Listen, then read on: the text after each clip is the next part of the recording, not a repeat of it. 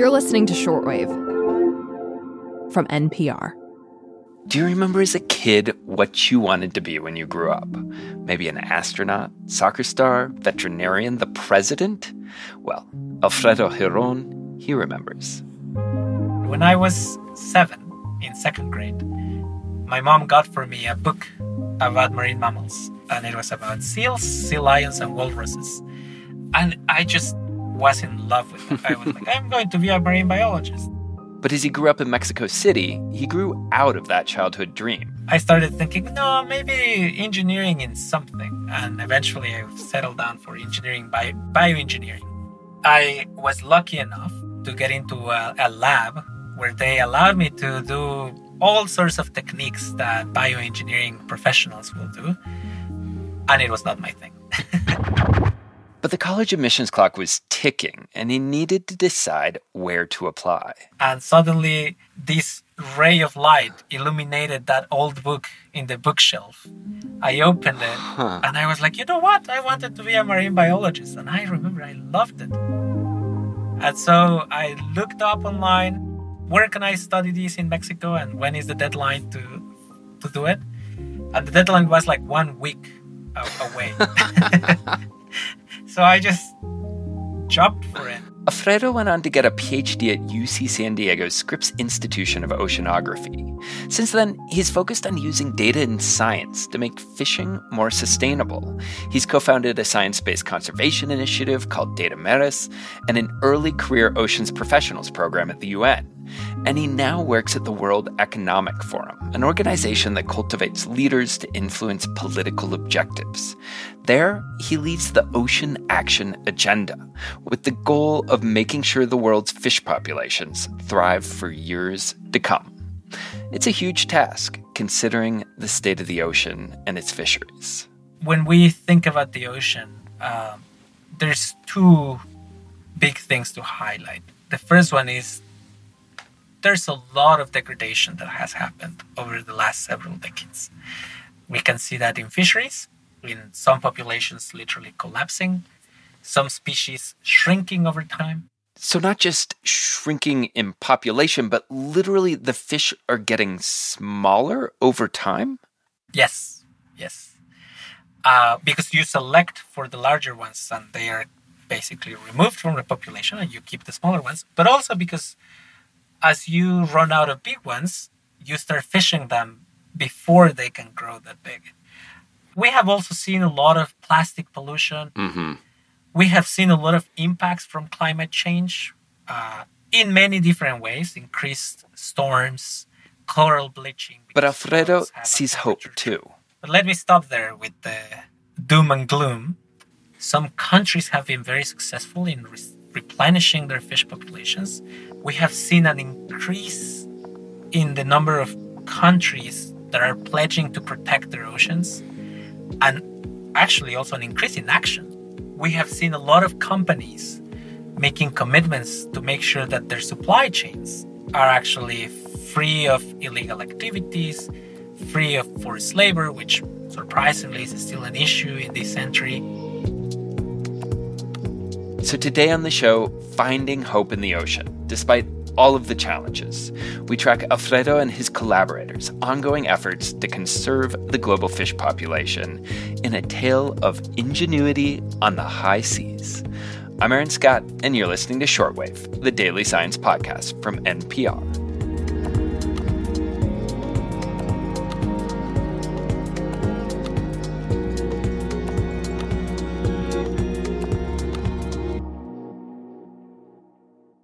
Alfredo, I want to start with a basic question. What makes a fishery sustainable? How do you determine the right level of fishing so that the population will continue to thrive? There's a concept uh, known as the maximum sustainable yield. Basically, how much can you extract of a population without reducing it uh, for future catch? And this concept is based on the idea that when you have a number of fish, you expect them to reproduce at a certain level. It's very difficult to implement in reality because, of course, um, environmental variability plays a big role in how many of those newborns are successful and can join the young population. Different countries, different agencies use different exact methods to estimate these things. But in the end, this is about extracting without decreasing the total number of the population. Which is complicated almost beyond comprehension. I mean, we're talking the entire ocean here, which means all the countries and the companies and the individual boats have to basically work together to make sure they're not fishing beyond that maximum sustainable yield you mentioned. And so, one of your main focuses right now is on illegal, unregulated, and unreported catch, which is a whole basket of things from boats fishing in protected areas to fishing without authorization to taking more fish than they report, things that potentially mean they're catching beyond the sustainable limits. Would you give us a sense of what sort of problem this is globally? Yeah, it's a problem of a huge scale and implication. The statistic is that up to 20% of uh, the fish that is captured in the world comes from illegal, unreported, or, or unregulated fishing. Wow. One of every five fish that are consumed in the world come from illegal, unreported, or unregulated sources. That's a lot. Wow.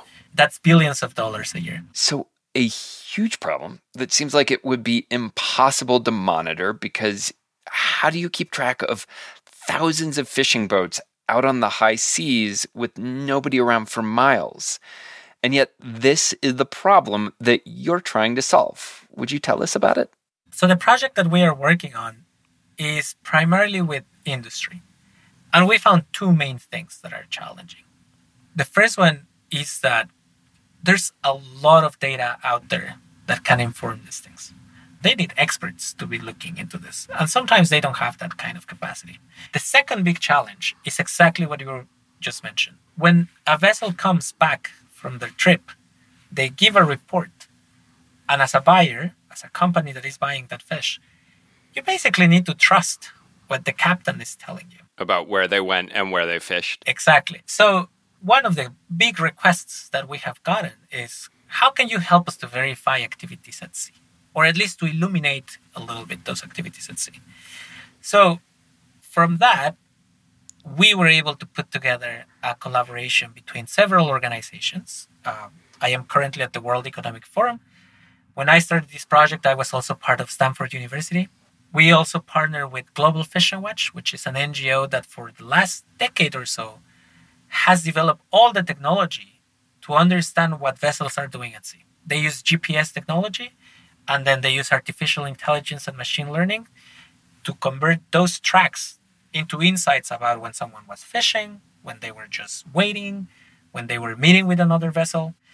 And the last partner is called Fishwise, which is a, an NGO in Santa Cruz, California, who has lots of experience working with companies and helping them understand these are the risks that you are facing and these are the solutions that you can implement. And so you're having to put together a lot of data based on different databases, based on satellite data. What are you finding? Oh, we are finding a lot of very interesting information.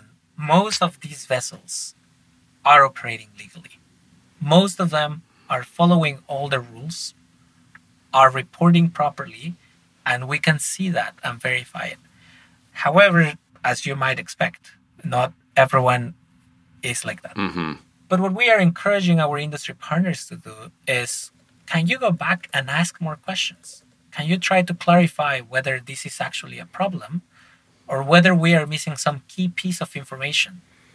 And I think uh, that's actually the way to go because it's not about we found a problem, cut that relationship. It's about we found an issue, let's work together on it and see how far we can get to solve it. Alfredo, you're you're part of a number of international groups who are focused on using science to make fishing more sustainable, especially at the UN. And one thing you've talked about is that creating sustainable fisheries is as much about managing people as it is about managing fish.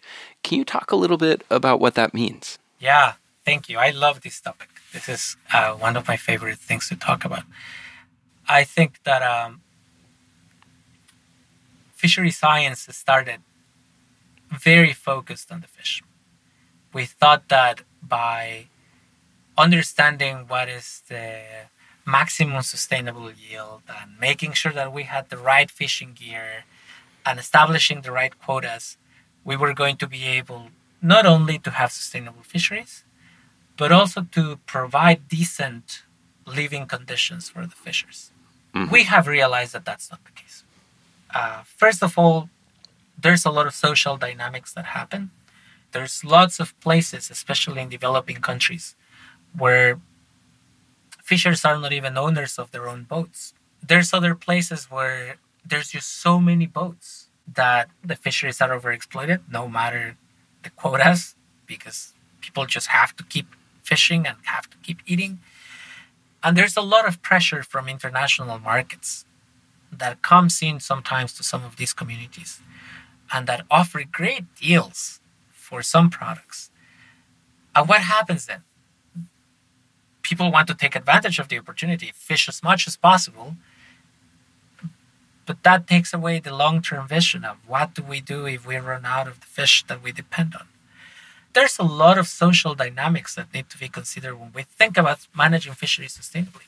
And there's a lot of work to do with the communities themselves because they have to be on board. They they actually have to have their own ambitions and their own goals because otherwise nothing will work.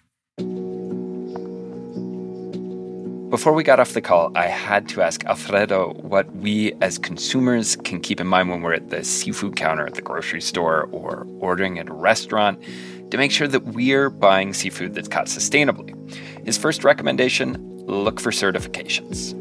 There's uh, the MSC certification, for example, which has a very good track history of being rigorous and successful in how they evaluate stocks and so if you see that blue check in a product, you can be certain that it underwent a rigorous process. If there's not a certification, then he says you can visit the website seafoodwatch.org. It's run by the Monterey Bay Aquarium.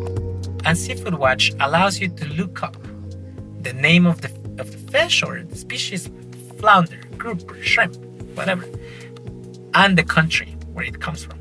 Most of the, of the packaging uh, says those two pieces of information. And so Seafood Watch will give you general recommendations of whether okay. that is normally sustainable.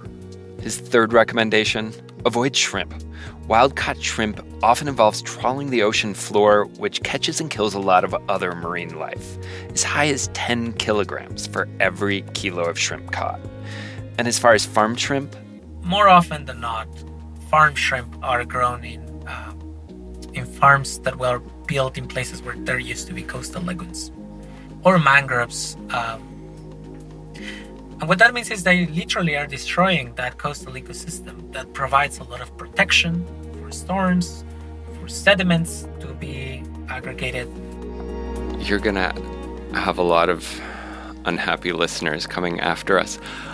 Alfredo, it's been a joy to talk with you. Thank you for sharing some time with us. Thank you so much for having me, Aaron. It's really fun.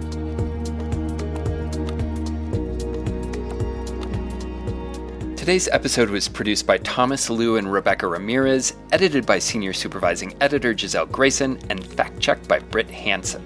The audio engineer for this episode was Kwesi Lee. Brendan Crump is our podcast coordinator, our senior director of programming is Beth Donovan, and the senior vice president of programming is Anya Grundman. I'm Aaron Scott. Thanks for listening to Shortwave.